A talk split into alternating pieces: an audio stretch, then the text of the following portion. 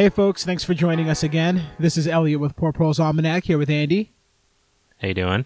You can find us on Spotify, iTunes, and wherever you get your podcasts. And you can find us on Patreon if you'd like to help us cover the costs for hosting the podcast. Shout out to our recent Patreon subscribers, Jared Bear 205, MJ Wallace, and Sam Gates. Y'all are amazing, and we can't express our gratitude for your contributions. We don't explicitly offer benefits to our Patreon subscribers in terms of limited access or anything like that right now. Knowledge is for everyone. And uh, if we get more money than we need, we will be donating it to a good cause and keep y'all in the loop about that. However, we did recently post a one time episode on prepping for the election, which didn't really belong with any of the series focused things and isn't something we plan to commonly do, but if you're interested and you're willing to donate, it is on our Patreon right now. Needless to say, while we do enjoy making this content, there's about 20 hours worth of work that goes into each episode, so any support we can get to offset our actual costs, we fully and wholeheartedly appreciate. Additionally, if you're using iTunes, please give us a review so more folks find the podcast and hopefully join us on our journey. Reviews are incredibly helpful, and we appreciate seeing your time and effort uh, giving us and giving us feedback and help us stand out in a vast sea of podcasts. We'd like to think what we're doing is unique and valuable, and our hope is that we can present the current challenges facing the planet in a new light that gives hope and a sense of liberation through understanding how we can individually and collectively make meaningful change. Lastly, we're on Instagram and Facebook if you want to follow us over there. And um, we don't just post updates about the show, we, but we do incorporate leftist and ecological history as well as some uh, information about foraging, hunting, and botanical guidelines that we find interesting. And of course, memes. Lots of memes. And if this is your first episode, we highly, highly recommend going back to um, our previous episodes and even our first episode and catching up since each episode springboards from the previous content. And from there, um, we will go into this episode. So, this is the second episode of our mini series we've called the Reimagining series and an opportunity for us to not focus on skills or knowledge or anything like that, but use history as a tool to learn from our past mistakes and successes. Since the concept of this podcast is that the current state structure is dissolved, we are not held to the various hierarchies and debts that exist today, and we have the opportunity to reimagine how we use the world as it is today for the world we want an authentic democratic society in which folks are not limited by capital or resource allocation. In this episode, we're talking about self determination and self defense through the liberatory framework of community armed self defense by looking at the collection of essays and interviews strung together by Scott Crow in his book, Setting Sights Histories and Reflections on Community Armed Self Defense. A major piece of the framework of this book stems around the argument of liberation through self determination, a foundational piece of anarchist theory. While this podcast focuses on reimagining the future and how we prep through a general leftist lens, the idea for us was to use that context to frame up building relationships and community development, not necessarily or explicitly in an anarchist, communist, Marxist, or whateverist specific way. However, considering the ramifications of collapse, it's easy to assume new systems of organization will have to be fundamentally decentralized because of the conditions surrounding us, which leads us to focusing more from an anarchist or anarcho communist perspective. With that out of the way, Scott Crow highlights the conditions that have led to our current state, and I think stands as a guiding light in the dialogue on community self defense during the various stages of collapse. In the forward, Scott states that, and I quote, liberals have been paying lip service to the concept of community building for the past half century, all the while purporting to seek its realization through electoral politics and passage of legislation of underwriting assorted federal programs, thus nullifying the prospect of community control. In contrast, anarchists have from time to time actualized something akin to genuine community self sufficiency in various places, although such efforts have been both situational and transient. On the whole, the Black Panther Party, in its prime, provided a model that was effective, replicable, and potentially sustainable, while the party itself floundered, largely as a result of official repression, but also due to a complex range of factors. The crux of what differentiated the Black Panthers' approach was its appreciation of the link between community self sufficiency and the capacity to reject the impositions of external forces such as the police, thereby achieving community control of key institutions, creating what Noam Chomsky described as the threat of a good example. Right. So what we're doing here in this episode, um, just to bring things home a little bit before we dive deep into Scott Crow's book, Setting Sights, we are doing this reimagining series and sort of looking at the current world today through a lens of if this is the end of, say, we'll say a, re- um, a regression of capitalism, or maybe, I don't want to say the end. I'm not really sure. I do. Well, Let's just capitalism is going to need to change if we're going to move forward with it as a system um, that will remain the status quo. Yeah, I think the the dominant space of capitalism as an economic model is collapsing, and I think the fact that Andrew Yang, who we're going to talk about a bit in the next episode of this miniseries, the fact that he was able to become an actual player in the Democratic Party speaks to the fact that capitalism is in desperate need of saving um, if you want it to be saved. Right. With that being said, we're using this reimagining series to sort of take these theories that we are reading about and sort of try to apply them to our current situation now to give us a little bit of perspective on how we can go about moving forward with our current state. Sure. I want to get into what he defines as community armed self defense, since the idea of this episode is in this theoretical situation, if there were to be collapse and you were able to organize with folks. Uh, you know, last episode we talked about reimagining how we can develop our cities into spaces that are functional and accessible uh, in a decentralized way.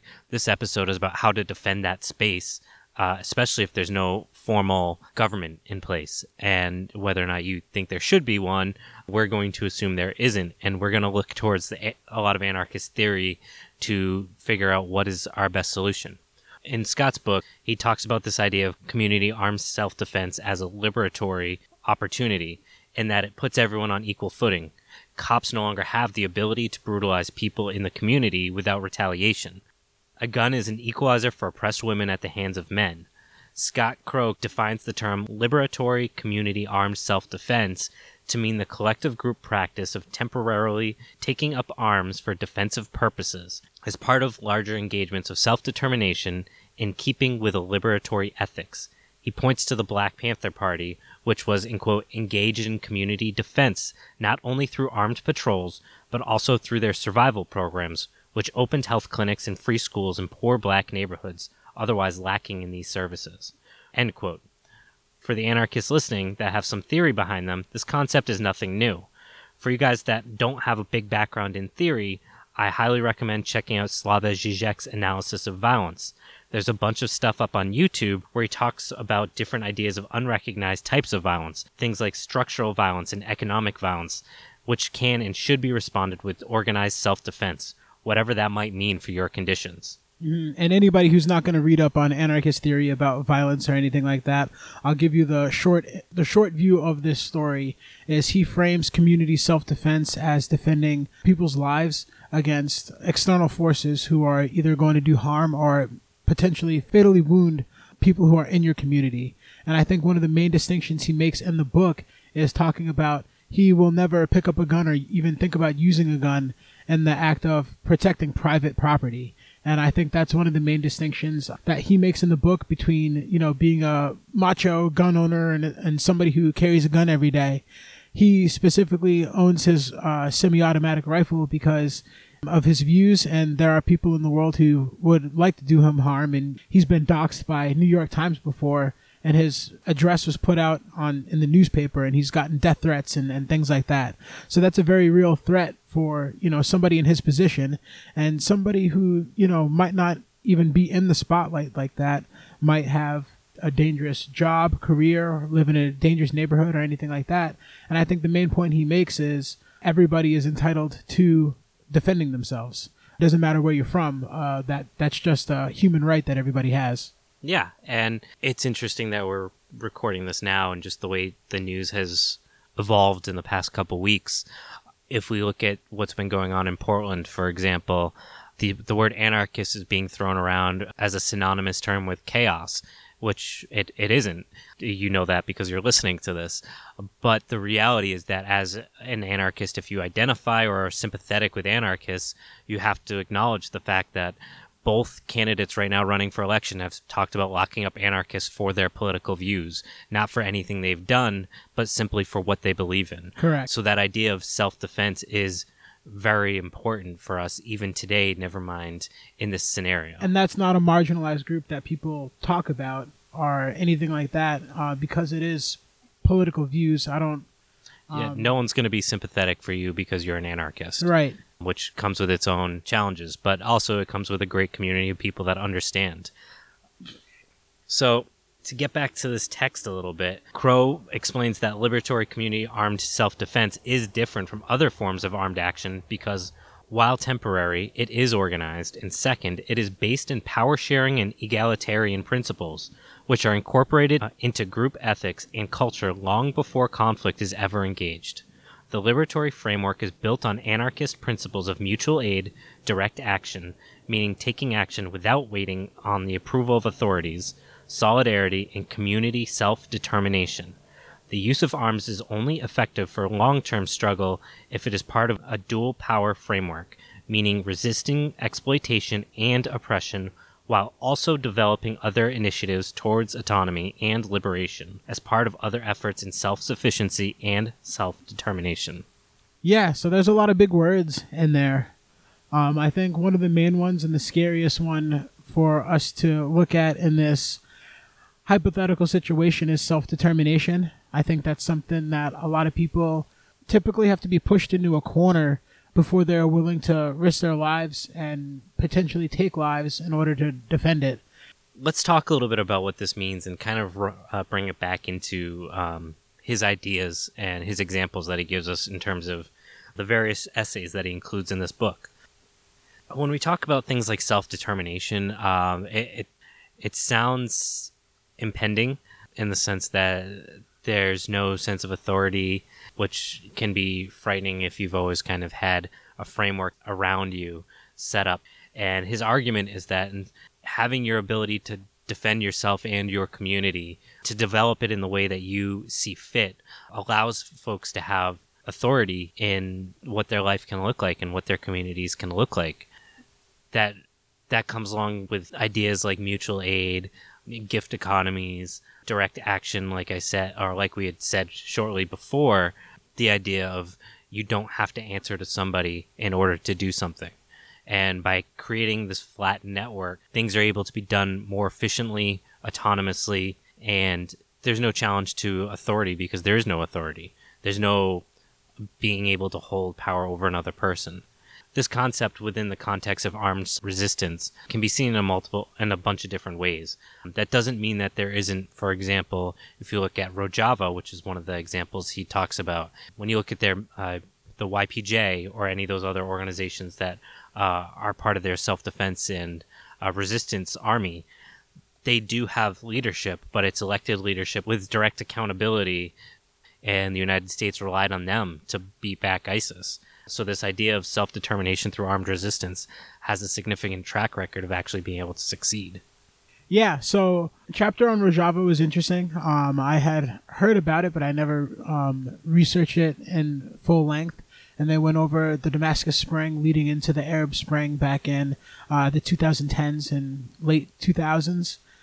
They were an unrecognized state, basically eth- eth- uh, ethnic oppression against those people at one point, I what what was the, The fuse Kurds. that lit the powder keg for the Kurds? The history of Rojava and the the Kurds uh, is super complicated because of these groups like the PKK. Right. There's a lot of moving parts in it, but basically what happened was there's two countries and there's an ethnic group of people that were basically they had nowhere to go and no homeland and they're being persecuted on both sides. And they found a way to defend themselves and their community and unify in solidarity in the fact that they were being persecuted in their ethnicity. And they um, solidified their defenses and held off three um, key cities in the region that turned out to be their autonomous zone. It's not a recognized country or anything like that, but they're an anarchist state. They don't have a, a recognized or organized government, but there are people living there, and, and like Andy said, they're thriving.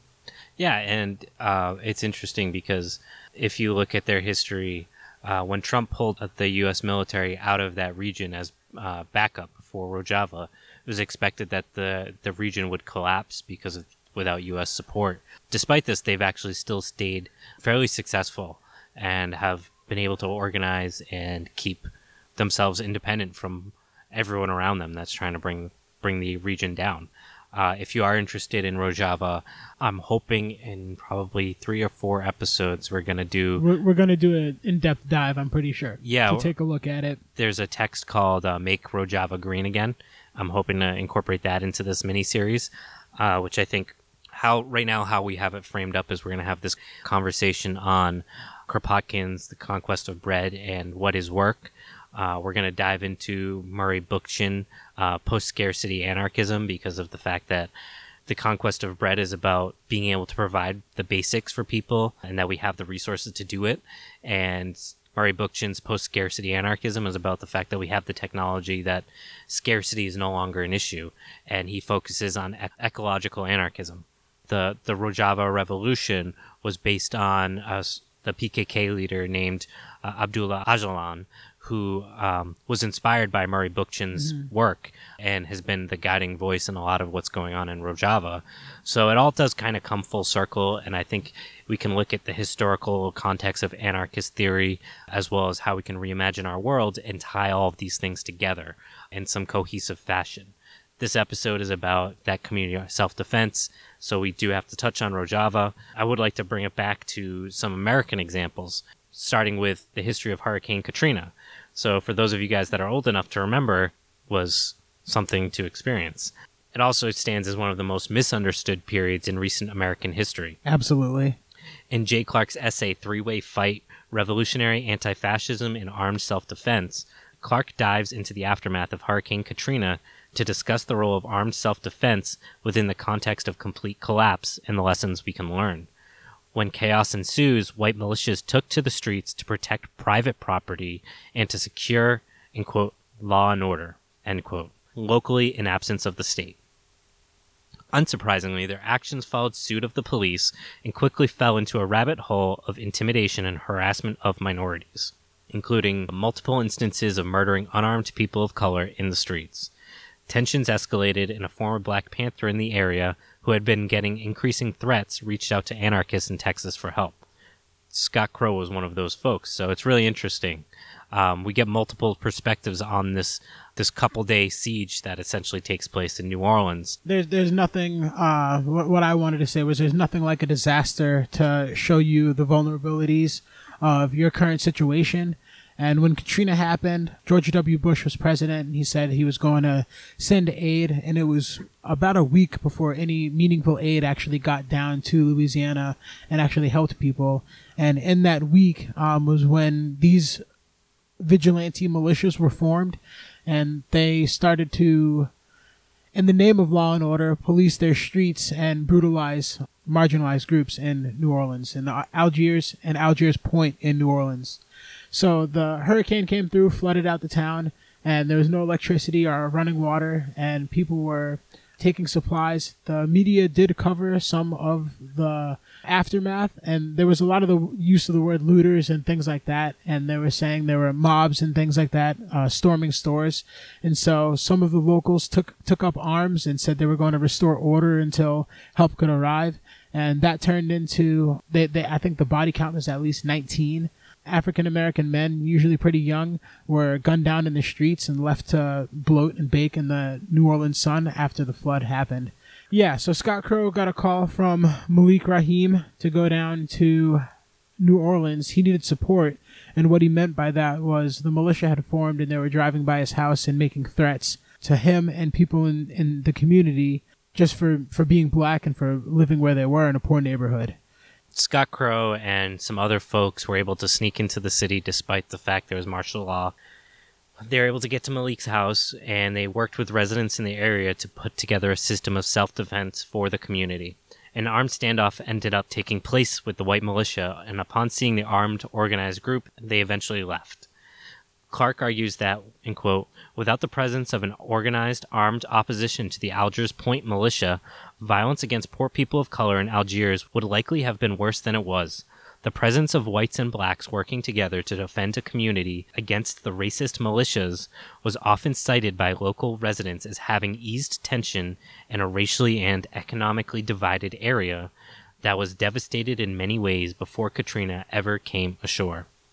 Seeing white men and black men stand together armed in defense of their community, it quite literally had the community itself and these vigilante militias shook, which I think is the whole point of community armed self defense. It's to make the point that you can push us, but you can only push us so far. Yeah. One of the other key points of this is uh, Scott had talked, or Scott Crow had talked about the idea of building dual power structures. By having this uh, organized system of self defense, they were able to build food distribution sites, medical clinics, and independent media centers while the struggle was going on. And this idea of being able to create a complex system where you're able to provide your own narrative through media outlets uh, of what's going on you're able to challenge a lot of those stereotypes. So i remember how old were we when that happened? We were 17 18 something Right. like that. And yeah you didn't hear all you heard about was gangs looting and it was never portrayed as white gangs looting black neighborhoods and right. They like never that. talked about the violence. It was all about private property. So they were reporting on, you know, people stealing diapers and baby food to feed their children and I, I in the aftermath. that. Yeah, I And remember. all, all they had they had zoomed in on a couple of people who were stealing TVs and Yeah. stuff, but there was no electricity. That was just people wiling out. Like there were people who were quite literally trying to survive, who got labeled criminals when they were just trying to do what they needed to do to feed themselves and stay alive. Yeah, I mean, I, I have like one image like drilled into my head from high school, and watching the footage is like like a young black man like walking out of a place in a flood with a TV over his head, Right. and, And like and some Nikes or something like that. And that that picture circulated on the internet. yeah, With I remember red circles around the products that was was being taken, and that was you know one individual out of a city that was decimated. Yeah, Um, and honestly, like, who fucking cares? They have insurance, and like also the companies that he's stealing from over the course of the time that those companies have been in those communities have stolen more than that guy or that community could ever steal out of that one store. If you think about the businesses that major corporations have put out, the fact that they pay starvation wages, all these different things. I, I couldn't care less if anybody got away with a free TV in the aftermath of uh, a, um, a hurricane that quite literally leveled uh, one of the best historical cities that our nation has to offer. Yeah, especially considering, you know, we could have done something about it and they fucking didn't. They they knew that wall wasn't safe. George W. Bush was ready to call troops home from Iraq to send them to New Orleans in order to restore law and order. Um, he did have a quote uh, in the news saying that he was on TV saying that, and that alone, uh, l- looking back on it, when I read that in setting Sights, I didn't remember it at the time when it happened, but looking back on it um, in setting Sights, when Scott Crow brings it back up, it kind of sent a shiver down my spine because I could see in an event like that happening now, our current president saying something like that. So I'm trying to reimagine a situation where our current government falls short yet again to provide support and help to uh, the citizens of the nation and in the event of catastrophe like that Yeah, and not having to rely on them so that we don't have to to worry about it in a situation like that a little sidebar here, like fuck George Bush because he killed a bunch of people in New Orleans. He's responsible for a bunch of deaths in Iraq. I think he probably has at least a million deaths to his name at this point.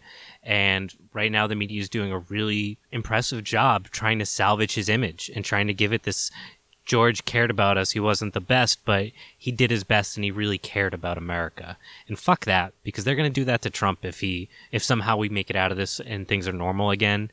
You- You wait 10 years. That's what they'll be doing to Trump. So fuck that. Um, but yeah, anyways, a little side tangent. So that, that was a little bit about that. At least that's a historical context of uh, Malik's story. Uh, what was really interesting is that when we the text actually has multiple perspectives on what happens with Malik's history uh, during this time.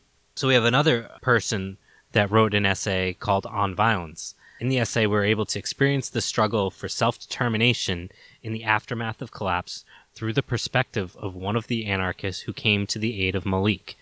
And I quote Malik had reported that in the time since our first arrival, two white militias had formed. These vigilantes were barely more than organized lynch mobs made up of drunken fools and racists from Algiers Point, a small, very wealthy, white enclave surrounded by a scattering of poor whites on the edges. The abandoned Algiers Point houses were decorated with hateful and fearful signs. The thin veneer of civil society that kept them from acting out of their most racist tendencies had broken enough for all their hatred to emerge. The line between authorities and thugs blurred, leaving everyone else nowhere to turn. This was unlike anything I knew. I was taking a conceptual framework of armed self defense into reality with many unknowns and far more danger. Self defense of our communities, by any means, is our right, whether the Constitution says so or not. People will fight for liberation when the boot is on their neck, not when governments give permission. In a situation like this, where your human rights are being violated, how far are you willing to let an oppressor go or, or an, an antagonizer go before you're willing to say enough I'm, I'm drawing the line here and you can't go any further yeah and i think also this highlights a couple things that we really haven't talked about so much in this show the dynamics of what happens in collapse in terms of tribalism you know we we like to think in america or not even in America. We like to think right now with what's going on with Trump, oh, it's just poor racist white guys out in Appalachia or whatever. And what we're actually seeing when we look at the demographic data is that middle class white America supports them just as much, if not more, than those poor white Appalachia folk that have no education. Generally, when folks talk about liberals are the ones that will let us slide into fascism because of their fear of challenging their middle class disposition, uh, this is what we're what generally we're talking about when um, Malcolm X talked about how he learned after time and time again failures of the white moderate. Um, this mm-hmm. is he was talking about liberals that you know would give lip service and um, drain down the energy of organized movements uh, with the idea of we're gonna do everything but actually make change um, you know, nonviolent nonviolent protests don't work, and even Martin Luther King acknowledged that there were limitations to it, but there was a very strong, very radical left wing of left wing of his civil rights movement that was able to push the narrative forward. Mm. And it's easy to forget that after Martin Luther King died, pretty much every major city in the United States was up in flames before anything changed.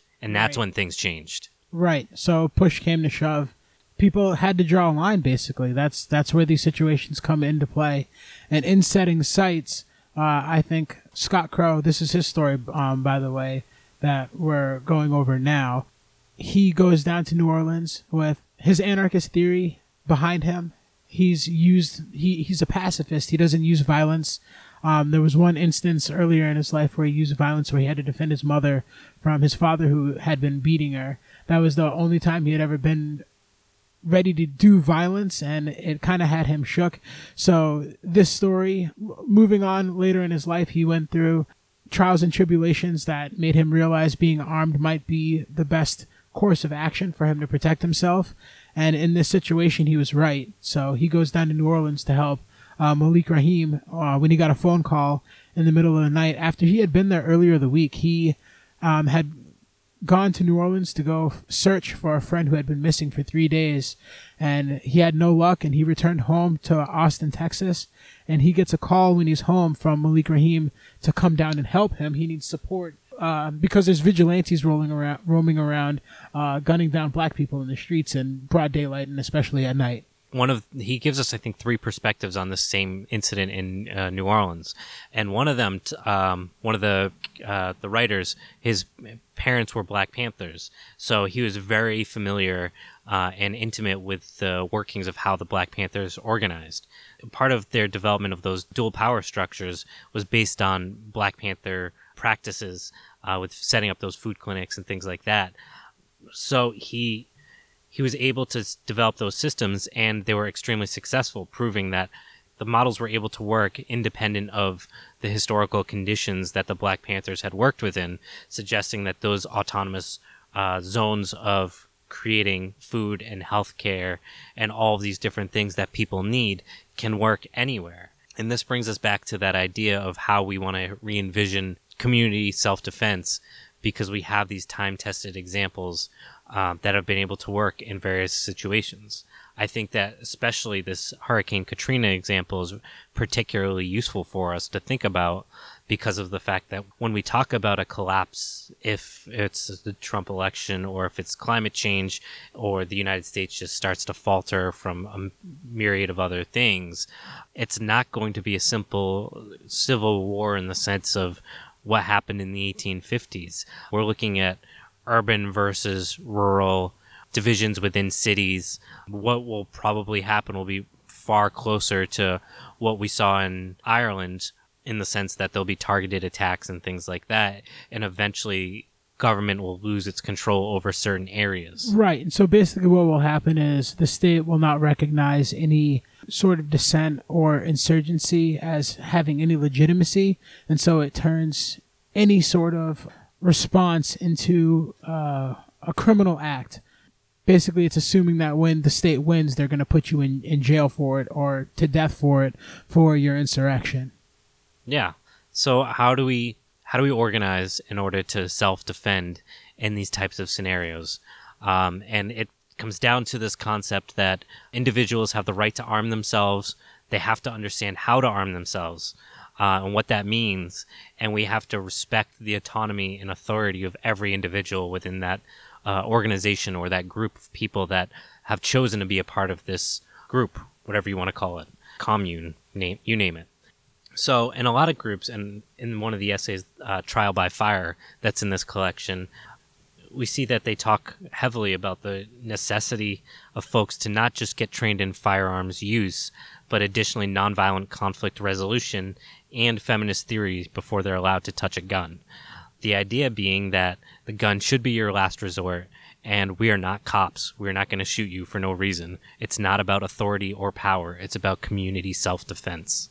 So trial by fire goes over um, the concept of having about six months of training. Basically, it's six months of police training before you can even touch or uh, train to use a firearm. And basically, uh, essentially, what it's doing is turning everybody into a police officer so that we don't need the police. Everybody has the same training and is on the same page. And has the same rights. Has the same rights and the same authority to use their firearm. So that means when push comes to shove, um, if you're justified, which you know, in the the community sense, you would be understanding that a firearm is the last line of defense or last resort to solving a situ uh, problem or a si- in a situation. You're eliminating the need for a third party to show up and take care of the situation. and it further eliminates challenges of bias. American policing is unique in the sense that it's uniquely fucked. We have police officers that are not residents of communities, that don't reflect the needs of the communities, that don't reflect the diversity of communities, that don't have any accountability. Um, and obviously, chances are you know this. Uh, I'm not really saying anything new, but it's important to really articulate why community self defense operates in a different manner than an armed force that's put in place to to reflect arbitrary laws that have been made up. This collection of essays, I highly recommend it. It's really interesting in terms of uh, different perspectives. Um, we didn't even talk about like half of the essays at this point. Yeah. Um, Um, let's let's try one more before we run out of time here. Sure. Uh, do you want to talk about the Oka crisis? Because I feel like that was That was pretty cool. that was an awesome example, but only because it worked and it was a huge win. Um, and I definitely want to go over it. So do you want to set it up? uh, how about you? Because I you read it more recently. So the Oka crisis is uh, set in Canada and the territory of Quebec, and it's two Mohawk territories that um, came under attack by the state. Uh, basically, one of them they wanted to establish private property. They were trying to set up condos and a golf course on a reservation for the Mohawk tribe, and um, another one they had just moved in because it had become a fallback point for the Mohawk who were resisting the expansion of the, the private property. And so what had happened was the the Mohawks push came to shove. The Mohawks were uh, told that they needed to vacate the reservation, and they, they made a final stand. They barricaded the road into the reservation and uh, squatted on the land, and also in a another local city, they barricaded a main bridge into and out of the city, trying to raise awareness to the situation as to what was going on. And they eventually called for help from a couple of their allied tribes, and they were only able to send over uh, about a hundred soldiers once the things got into the thick of it. But it was up to the Mohawk people to defend their land and um, their right to it. Uh, when the government came and basically said, "You've been here long enough, even though you're indigenous, uh, we're going to displace you once again." It's really interesting because they do a great in this example they use a diversity of tactics from stalling things through planned organized destruction as well as uh, organized self-defense and uh, publicity efforts Right. So this takes place on the reservation in uh, the 1990s in Quebec, and they were able to. They they did take up arms, but it wasn't their first line of defense against the aggression. They were able to get build barricades and trenches. Um, around their positions, and they set up defensive positions so that it forced the state to go on the offensive in order to, to show their aggression as to what they were doing. Now, at the time in the 1990s, the media was f- in full control of the state. So uh, the police showed up, and the Royal Mounted Police, when they finally got involved, they were able to feed one-sided information or misinform the media as to what was happening in the situation, and the Mohawks weren't able to actually, you know, say their piece and and even get their demands to be heard by the public. Um, they were only in negotiations with the state who were not listening. They were only trying to show further aggression. Yeah, and what's interesting about the scenario is that they used a mixed collection of ways to reach folks outside of the community, things like handheld radios, air raid sirens, and uh, fire hall bells, and various human patrols in order to convey messages in and out of the community. Right. They went back to using uh, actual runners, and they had uh, a local radio station that they had turned into a communication center to keep their fighters on the front lines informed daily. And they even uh, turned the com- communication center into a printing press and had a small uh, local newspaper sent out to people who were manning the barricades day and night so that they could stay informed and not be left out and not feel left out from the fighting effort that they were putting in. Yeah, and uh, further, what's interesting and particularly uh, brings us back to this idea of armed self-defense.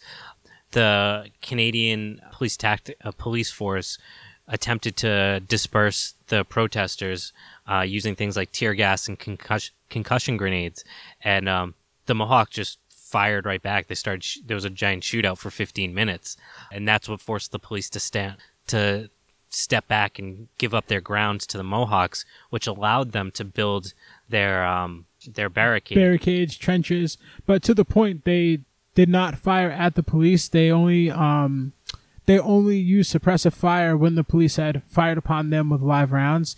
They actually used um, the butts of their guns and actually fought hand to hand with the police. Again, the guns were a last resort. They showed arms to show that they were serious and that the police couldn't just gun them down, and it forced them to actually fight. So they were there was fighting. I think um, and a few of the confrontations. I think the numbers were 75 uh, wounded Mohawk fighters. The state had about 25 wounded people, and one of the uh, commanders in charge uh, even admitted that he had underestimated them, and he was impressed by the way that they had responded so quickly and uh, coordinated to the fact that it drove them back, and they had to reevaluate the situation for a few more days before they even tried to regroup and reattack the defended position. like you said earlier, the the main focus of managing the influx of uh, police and military response units was the management of that bridge, the Mercer Bri- uh, Mercier Bridge, Right. and ultimately they did end up having to sit down and make uh, amends and walk away. But they were able to prove that despite their limited size and sco- you know compared to the nation of Canada, I believe it was about a month long. They they fought them off. Right. It was for September through the end of October, so almost Yes. almost two months. And um, they ended it on their own terms. They were ready to stop fighting. They didn't want any more lives to be taken over it. Uh, they had um, at at the end uh, when the fighting was finally over, it caught the Royal Canadian Mounted Police by surprise.